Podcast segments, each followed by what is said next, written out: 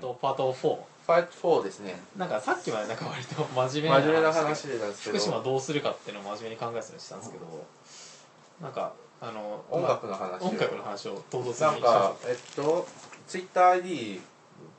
のでと鈴木ックスさんですよねあそうだ音楽の話は鈴木福さんですね、っていう、まあ、読書会によく来ていらっしゃってる鈴木さんという方がいらっしゃって、大そ変のな人ことだがったんですなよんか、はい山菜クラスターのはい音楽的思考も気になるんですがこれ多分山菜クラスター10の質問の1項目に音楽を聞きたいですねみたいなそうですね感じがこれからなんか15ぐらいの質問にしようっていう話もしてましたね、シェンロンさんもなんかあなたの好きな歴史上の人物さみたいなああ井口優香とか言ってました自分は井口とかですまあ僕はとりあえずコロンブスって言ってきましょうかねマジっすか僕そんなすぐ出てこないけどどうしよう僕があれですかねもうゲーテですねゲーテあーゲーゲーテかモームかどっちですかああ素晴らしいですねというわけで、はいとい音うわけで楽音楽ですかまあとりあえずあれですよね年代順でコロンブスさんからいったあ方が上から順々に行きましょあ僕はもう特権的に坂本龍一と菊池成吉ですねああなさぜかすがさんですねなぜかっていうとやっぱこのこの2人の音楽も素晴らしいんですけどもこの2人から広がった音楽っていうのはすごいいっぱいあるんですよううんなんか坂本龍一を経由して例えばあのそれこそバッハみたいなそういうあれ割とやっぱクラシックの王道からなんかドビュッシーあたりを経て現代音楽につながる流れっていうのが、うんなんかね坂本龍一を通すとなんか連続性が見えるんですよねうんへなんとなくですけどそれでまああの坂本龍一の、まあえっと、やってる音楽とかあと文章とかっていうので結構いろんな音楽を聴くようになったっていうのもありますしあと菊池成吉さんは、えっとまあ、僕それまでずっとあのあんまりジャズとか聴いてなかったんですけどその菊池成吉さんの音楽とかを経由してそういうことはジャズであったりとか、まあ、アフリカの音楽であったりとかあとまあ、えっと、ラテン系の音楽であったりとかそういういろんな音楽につながるルートゲートになったっていう意味で坂本龍一と菊池成吉っていうのを推してますねでどっちもやっぱりあのすごいインテリで、まあ、坂本龍一さんはあの教授っていうあだ名の通り博士号を取ってる人ですし菊池成吉さんは、えっとまあ、普通本当に文筆家としてすごい旺盛な活動をしていて、なんか音楽史だったりとか音楽理論だったりとかですごい独自の理論を持ってますしなんか YMO とか聞かないですかもうもちろんあそうです我々の YMO もあすごい聞きますうねん YMO もすごいいいですしあと最近はなんかこう YMO 時代の仲間ともなんかこう一緒にイベントやったりしてそうですねなんかあのなんだっけあのなんかあのあ反原発的なあそうですあれとかありましたよね、そうですそうですで僕とかあのあの細野さんが好きなんですよ、はいだからすごいやっぱ YMO とか好きで、うんうんそっから坂本さんって感じでしあたあそんなに聞いてないんですよ細野さんって何がきっかけで知りました僕は YMO ですよあなるほどなるほどああとなんかあのハッピーエンドとかあなるほどね、はいはいはいはいあの辺りそう結構でもね YMO から入るってなんかなかなか、えっとあれですね僕は結構普通に坂本龍一ソロから聞きましたねへなんか親が聞いたりしました YMO えいや僕うちも後で話そうと思ってたんですけど、僕の親は両親とも実は音大卒であ完全クラシック一家だったんでなるほどね、はい、坂本龍一とかなかったですよハードル値がゴミですよねなかったですよとりあえずそうなんですよそういうものあはねそうあの、えっと皆さんあのクラシックファンに坂本龍一が好きとかって言わない方がいいですよ 僕は好きですけどねうんあの一般的にえっ、と音大のやつとかは 「やすしちゃったよ」音大のやつとかはあの坂本龍一とかゴミだと思ってるので坂本龍一とか坂本龍一とかあの久石譲とかなんか同類だとくくられてるので割とそういうのありますねそうそうそうえなんかあれで坂本龍一でしょ北野武の音楽やってる人でしょって違うんだよ っていうねっていうあのなんかこういうあの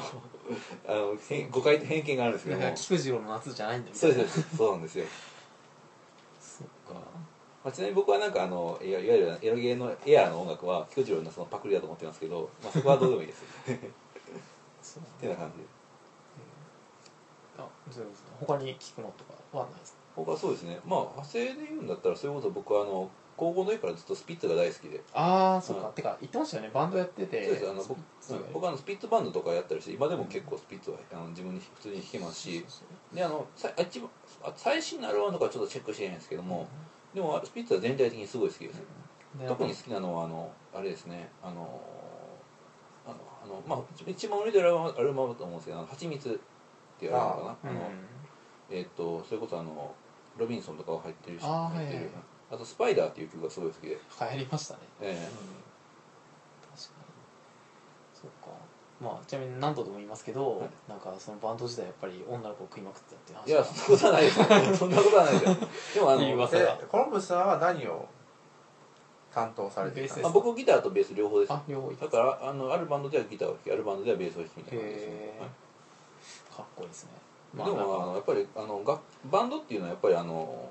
それこそあのくあのクイズ、えっと、国民クイズ2.0じゃないですけど、うん一つの曲っていうのをみんなが共有しててうんそれをもとになんかいろんな人が楽器を演奏するみたいなまたうん歌を歌ったりって感じなので、なんかね特にコミュニケーションとかなくてもなんか一体感というか、うんあのみんなでこう一つの曲を共有しているみたいな感覚があって、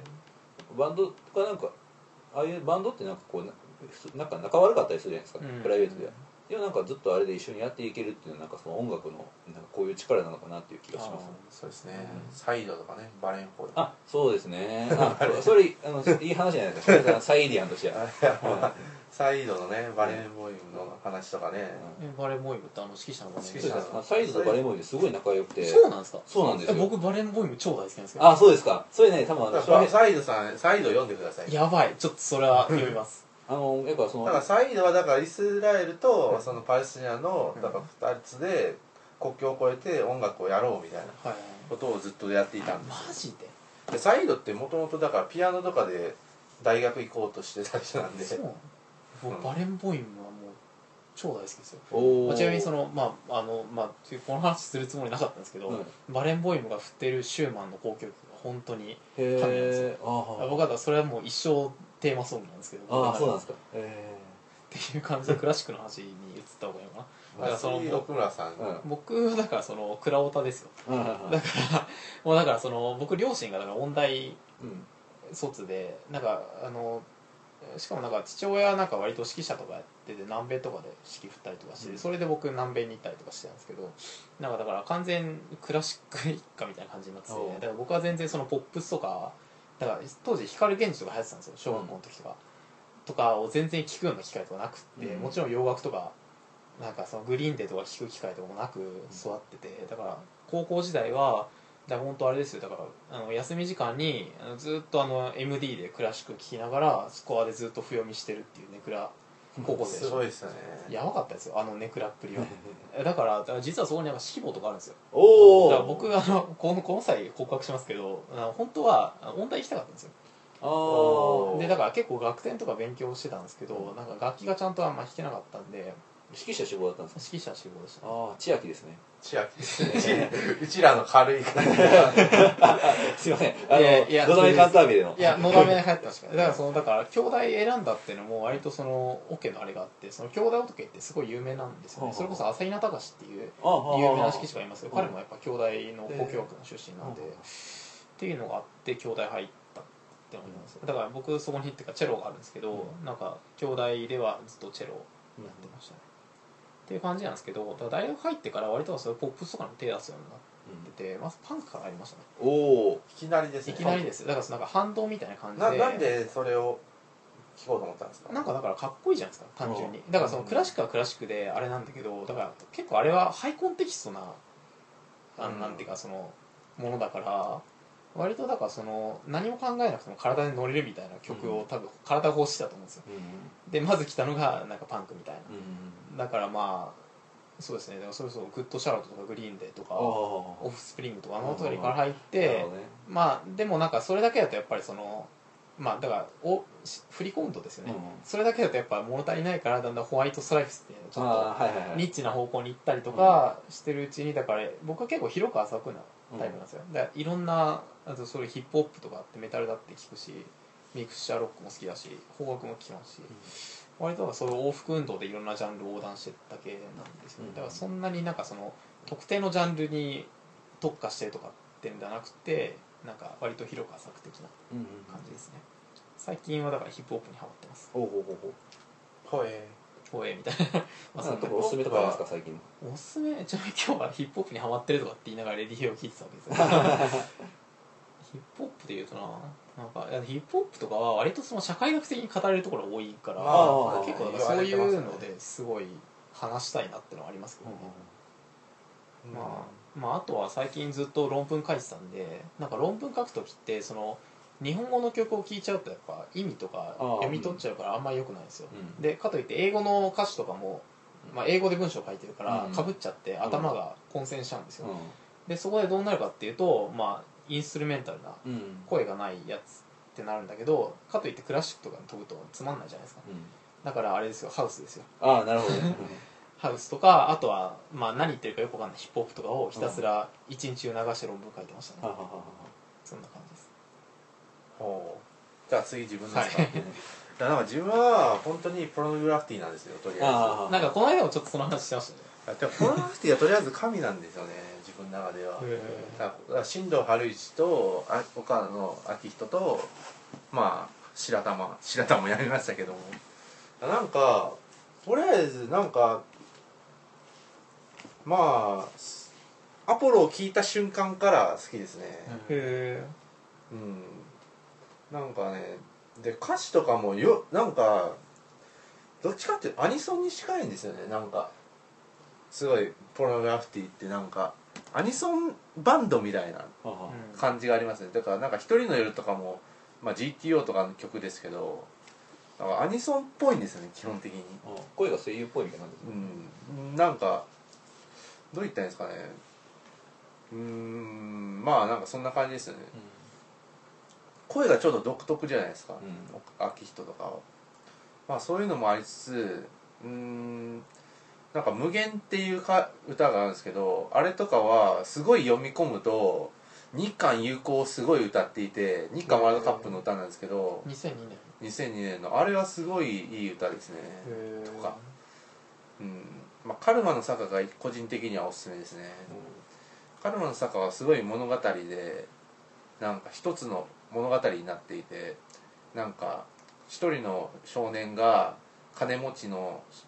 に飼われている女の子に恋をしてその女の子のために戦おうと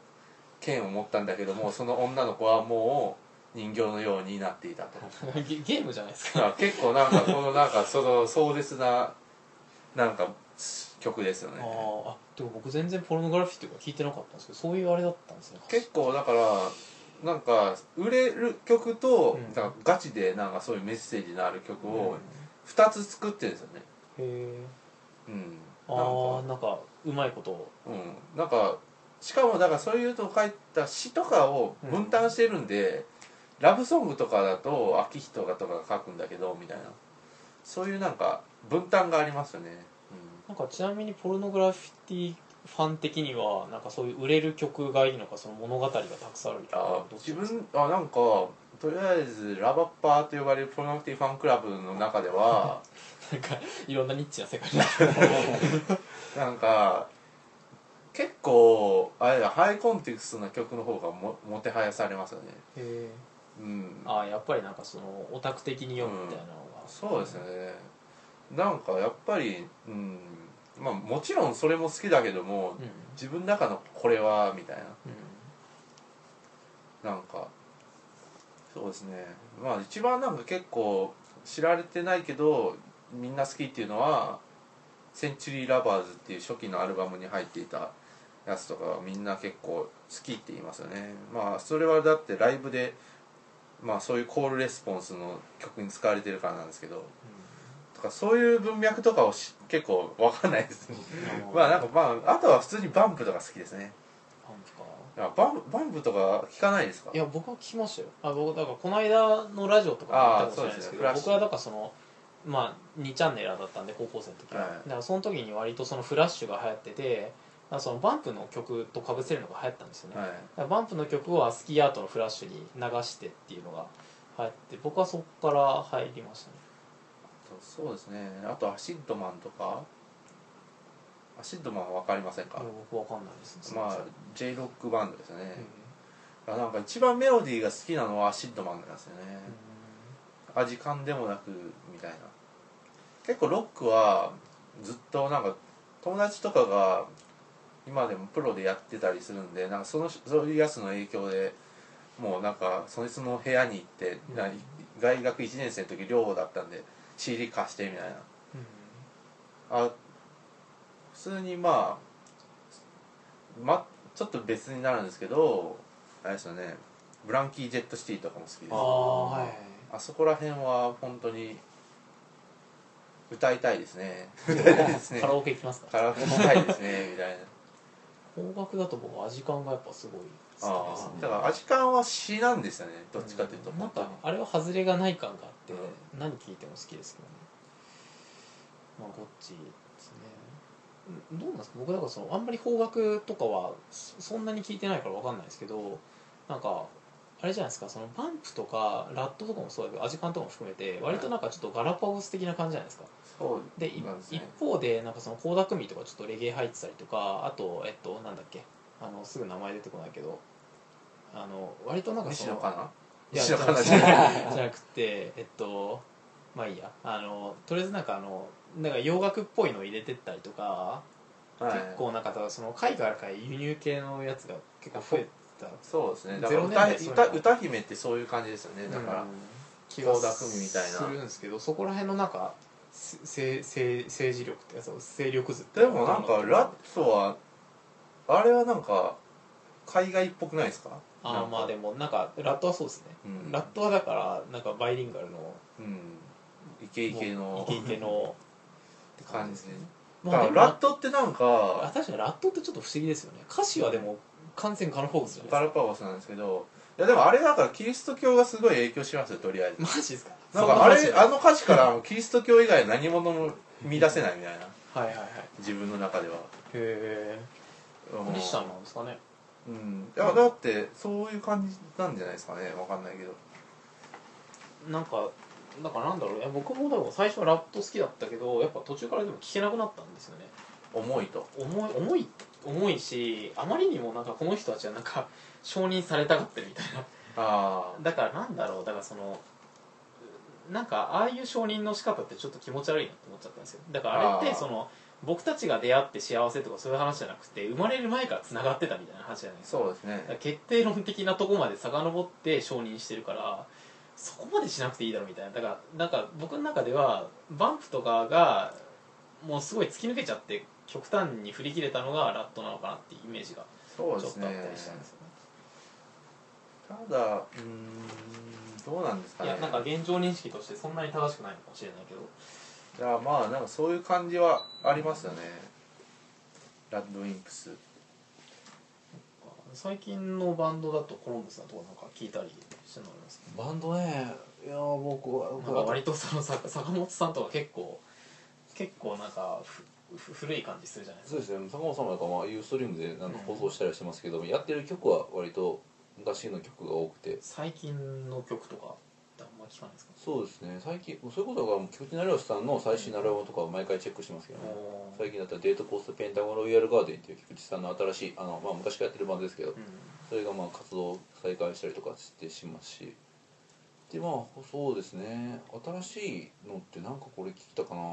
アニソンはどうですかアニソンあーねいやもアうニソンどうですかあのね K も毎回素晴らしいですねあ あやっぱすごいですよねあれ歌詞も絶対めちゃくちゃ考えられてますそうなんですすよね僕慶音の歌詞本当にいいと思うんですよ曲もいいし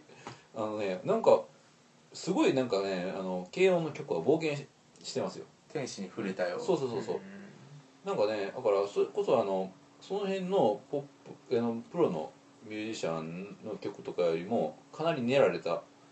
しかもなんかこうえっとなんかこう物語から何かパワーを得てそうですそうです、それで自立して、えーさらに物語に返しているそうあのなんかあのあのリンク感がすごいですねへえそうなんですねで僕はだからそのアニソンあんま聞かないんで、うん聞かないっていうのはそのな単にその時間がなくてあまりアニメ見てないってことなんですけど割とだからそこら辺のなんかすすごい楽しそうじゃないですかええなんかそこら辺のコンテキストをちゃんと理解したいなっていう欲求だけはあるんですけどねいやー今期はベストはなんか「歌恋」っていうアニメのあ歌がベストです ねなんか歌恋って百人一首の歌なんですよではいはい百人一首のアニメなんですけどそのオープニングとエンディングの完成度がやば いいやなんか本当に一回聞いて聞いてみてくださいてかああ後後でしでましょう聞けばはいいいと思うんですけど神感ですよとりあえずへえなんかすしかもなんかめ最初オープニングはなんかまあなんかオーナーの人が歌っているんですけどまあそれもすごいいいんですけどエンディングがソールドアウトなんですようんソールドアウト知りま知ってます名前してますはいうん ?YO! YO! そそんな紹あ介ら そんな雑な紹介あらであらあらなんかこの発音できないあれですあらららららみたいなそういうの感じのディギモーヨーみたいな自分もソールドアウト大好きなんですけ ど適当にちょっと雑すぎますよねもうなんかそんな感じですよまあなんかまあ、ソードアウトは、まあ、ドリームドライブが一番好きです。とりあえず。まあ、それは関係なく、それはすごい完成度ですね。てか、アニメ自体もすごいクオリティ高くて、なんか、すごい現代版朝木夢石って感じですね。へーしかもなんかギャグもちゃんと入っていて。あとはなんか女子楽が今季はやっぱり、まあ、外せないですよね。女子楽のね歌はももクロももろももクロとなんかアニメのアニソンのもう一つエンディングとオープニングがあるんですけど両方とも神感ですねうん、なんかあれですねなんかあのレコメンで入れられそうですよねあなんかこ今週のコンテ音ンツア楽ニみたいメななんかなんかとりあえずコンテンツなんでもいいってはい言っときながら音楽の話で実は僕たちしてなかったわけですから、 あの今回のラジオからちょっとずつなんか今週聞いてこれ意外と良かったみたいな自分だから音楽を聴かなくなったのはポッドキャストを聴くからなんですよ、ね、あ常にポッドキャストを聴きながら行動しているので音楽を聴く暇がなくなってきた感がありますねーでも、逆にうこんのだからこの頃はすごいなと思ったらやっぱ水星ですよねあー豆腐ビーツ豆腐ビーツのまあ伝道師が関西クラスですから、うんそうですねいやなんかあれはなんか久しぶりにこれは来た感がありましたねなんか翔平さんずっとランニングトイにかけてるんですよねああそうですねあと初音ミクとかかけてますね、そうなんかなんかだから僕は逆になんかそのなんか音楽雑種なのってなんでかっていうとなんか勉強の時に聞くんですよ僕だから受験の時からそうだったんですけどなんか音楽聴いてないと勉強できないんですよあああありますね自分もそうでした自分はそれからもうポッドキャストになったんですそうだからなんか僕なんか論文書いてたわけですけど論文書く時ぐらいなんか音楽やめるよって話なんですけどでもなんか聴いてないと乗らないんですよねだからそのそうハでウすスねとかのすごいなんかエッジの効いたビートとかでなんか気持ちが高揚してないとわーってなんないみたいな集中できないみたいなのがあってりますねだからそれをなんか友達に言うとなんでって言われますよねだからそこら辺って相互ありますよねあのあめちゃくちゃねなんかそのなんか言われますよねだからそうすると例えばなんか僕はクラオタだったわけですけどずっとクラシックとか聴いててもまあなんかうんまあなんかどっかでなんか限界見えちゃうんですよで、うんそういう時とかになんかその、まあ、パンクに行ったりとかヒップホップに行ったりとかってしていくと結構楽しいみたいな割とそんな感じで雑種になりましたあ自分はなんか友達とか関係ですね完全に友達がカラオケで歌ってるのあこの曲いいなみたいなねかっこいいなみたいのでどんどん増えていくのだから友達が最初 K をカラオケで歌ってるのを聞いた時これはすごい曲だなみたいな、ちょっといいなみたいな、うん、自分は大体カラオケから入りますねうんなんかコロンブスさんそのバンプ的なあれとかハマりませんでした僕はそうですねあんまりなかブったルーハーツとかは世代ではないあブルーハーブルあのねブルーハーフ普通にコピーりましたねあーリンダリンダとか弾いてましたよジャンプしながらおーだからヒロトはだからすごいですよね、ええだからもちろんブルハンももちろん好きですけどなんかハイローズとあハかイローズクロとかマニアンズとか、もえうなんかずっとあのテンションで言ってるじゃないですか、ええあれすごいなって思うんですけどねそうですね本当に映画史は2時50分と並び立つなんか何かなんかすごいですよ細ね細狩りの何か、えだからそれもさっきの続ける話じゃないですけえど貫く力でなんか続けてたらなんかすごいことが起こるんだなみたいな、えいやねだからそのあのささっき僕パンクの話しましたけどだから、えっとまあ、割とそのグリーンデーとかデビューしたのって94年とかあの辺りじゃないですか、うんだからあの辺りにすごいなんか反抗的なやつがなんか音楽やってるぞって言ってその若者代表的なアイコン的な感じで登場した彼らは今もう40歳とかそんな感じなんですうよ、んでずっとパンクとかやってるわけじゃないですうか、んでなんか今更その反抗するもんとか多分あんまないんだけど、うんずっとやってるわけですよでそうするとなんかやっぱ神感が出てくるっていうかなるほどねだから最近その割とパンクやってた人たちってそのなんだろうそのいいじめ問題を歌ったりとかあだからそのそんなな悩まなくていいんだよとかっていうなんか超マジな啓蒙活動みたいなことをちょっとしてたりとかして歌詞その音楽とかで、だから割とそのバンド成長問題とかもあ熱いですよねうんなるほどねとりあえずポール・グラフィティはなんか3回ぐらいね進化してますよ、マジですうかんなんか初期からねサボテンあたりで1回リミ人が来てみたいな,、みたいな坂本龍一も YMO でテクノミュージックやってたかと思いきや今原発反対ですからねうん反電気みたいな反電気だまあゴゴッチも反電気でですかねそうですねゴッチュゴッチュはなんかやっぱり変わりましたよねちょっともともと結構多分政治的だったんですよね歌詞にはそれが見えないだけであれ岸田君ってどうだったんですか僕あんまりフォローしてないんですけど岸田君あくるりのああどうなんだろうわそこら辺自分あんまくるりは自分のあれに来なかったのであそうなの あんまわかんないよねくるりくるりは割となんか京都といえば的なうんていうかまあ感じじゃない京都京都サブカル来るですよねサブカルですよねだからとりあえずサブカル女子にはくるり好きって言っとけば大丈夫そうそうそそううなんですよね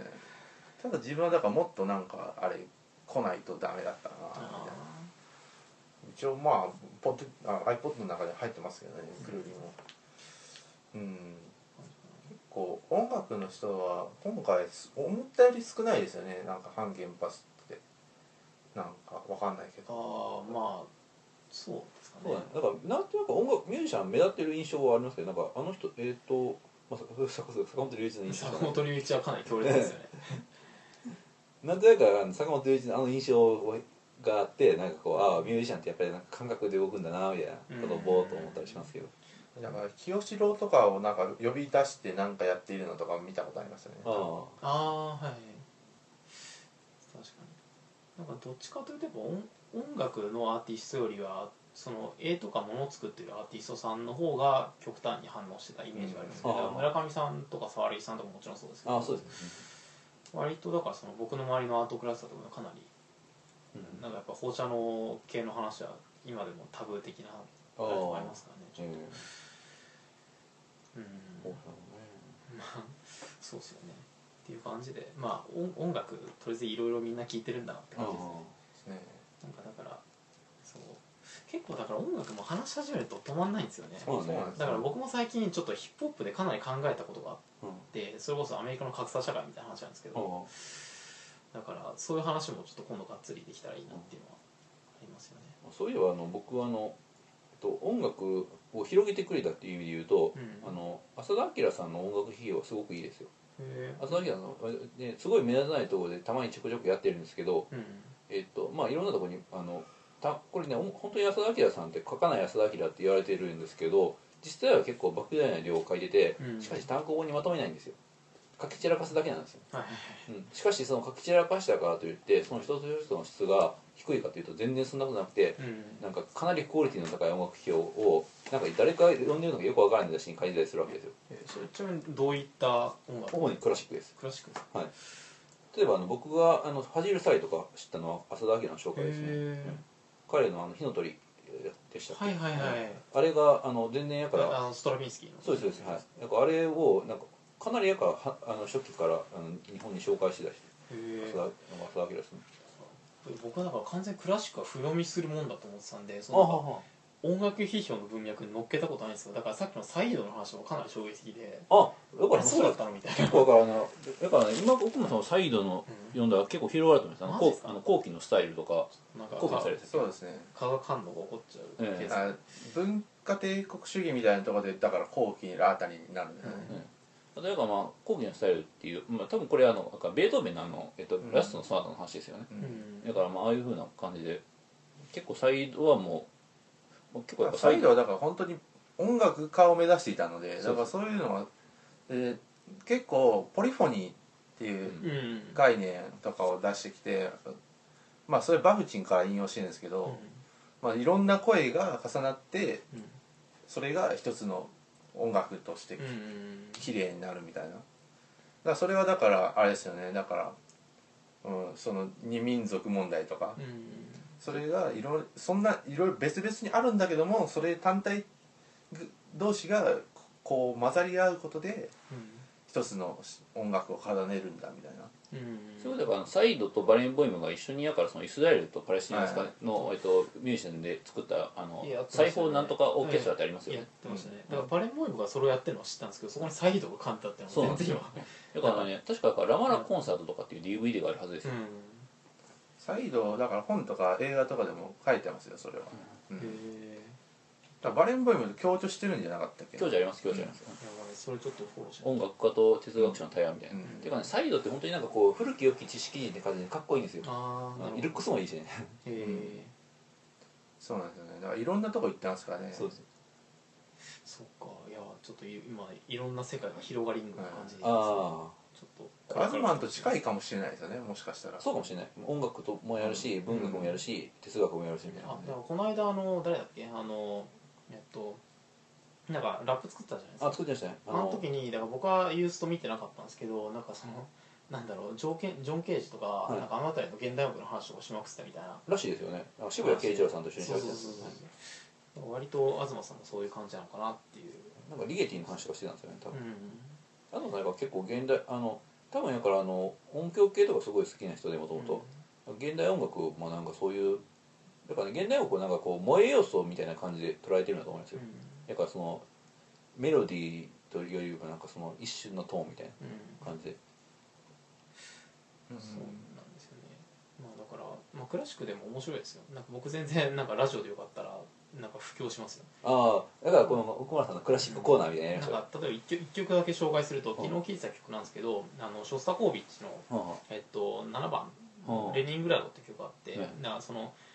まあ言ったらその反体制な曲なんですよだからうんレニングラードっていうのはそもそもレーニンに捧げる曲として書かれたんだけど、だけどなんかところどころ反抗的な音を入れてるわけですよだからうんショスタコービッチってドミトリー・ショスタコービッチだから、えっと、DSCH かなっあはていうその、まあ、自分の名前の文字を取って、うんまあ、D ってあるじゃないですかレレの音あはいだしとかっていうのを対応させておおまあショスタコービッチ独特の名前を表す音があるんですよはそれがその第二楽章まではその割とそのレーニン万歳みたいな感じで進むんだけど、三楽章あたりからだんだん自分の名前の音がたくさん増えてっへてー最後はもうそればっかで終わるんですよ四あ楽あ章とかだからそれはだからそのかなりその反抗的な感じっていうなるか、ほどね反体制っていうのうをんそこにインストールしてるわけですなるほどなる曲にほどねはいはいはいはいだからそういうハイコンテキストさとかいろいろやっぱりあってだから給付1個とかでも読み込めるんですよ物語がいやそういうデータベース的な楽しみ方は結構ありますねおー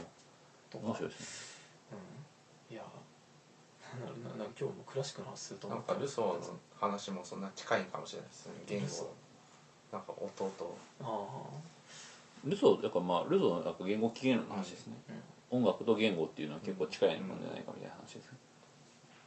そうですねっていう感じでまあスーキックスさんのなな音楽コーナーまあなんか適当に音楽について話すっていうのは、うん、まあなんかいいゆるですと、ねうん、なんかいいかもしれないですね、まあだから本とか映画とかに限らず音楽の話もっていう感じで、そうまであすね、今回でもかかなりがっつりでしたよねこのラ今回のラジオ、はい基本的にまはあ我々いろんなこと喋ってたうんけどいつも我々はガチですよあのなんかこうなんかあのえたまたま集まったから適当に撮ろうよみたいな空気とは皆無です よいつも全力でいやー本当なんかこんなにぶっ通しで話が続くとは思ってなかったんでやっぱりなんかみんなかぶんないなと思いますよねそうなんですようんやっぱ多 様ですもんね高校時点ですで多様なので、うんそう、まあ、ここでまたさらに正座感が、ねそうまあ今日とりあえず僕の中でバレンボーイサイドがつながりました、あねあそれはかなりでかい戦略ですよ、えでも今度太田さんを呼んで AKB の話しましょうあええ太田さん AKB 話しましょうか、ええまあ、最近だからあれ本出ましたしね、うん AKB 白熱 AKB 変えましたよあマジですか白熱のそうじゃあ翔平さんのそういう解説をますつつ、であれなですよんねか見た感じもなんか誰が誰が好きみたいな話かなみたいな柱みをとにかくまあ AKB のその時は僕はもう、えっと、とにかく沈黙しますあれでも後半は割と社会学っぽい話になってるそっうだねそうだて噂ですけどね僕は読んでないですけどまあなんか AKB の話も山ほど読んだしなんかうんそそれとどう違うのか知りたいですよねまあそこら辺の話も含めてじゃあまた今度やりますか、うんはいっていう感じでそうですねまあ、だいぶ今日は話し尽くした感があるんで、まあまだまだネタはたくさんあるんですけど、また次週次週そうだですねって感じではいっていう感じで、えっと、パート4でしたあであれですよねあのお便りあお待ちしてますお願いしますお願いしはいます、お待ちします採用率100%そうですはいじゃあありがとうございました ありがとうございました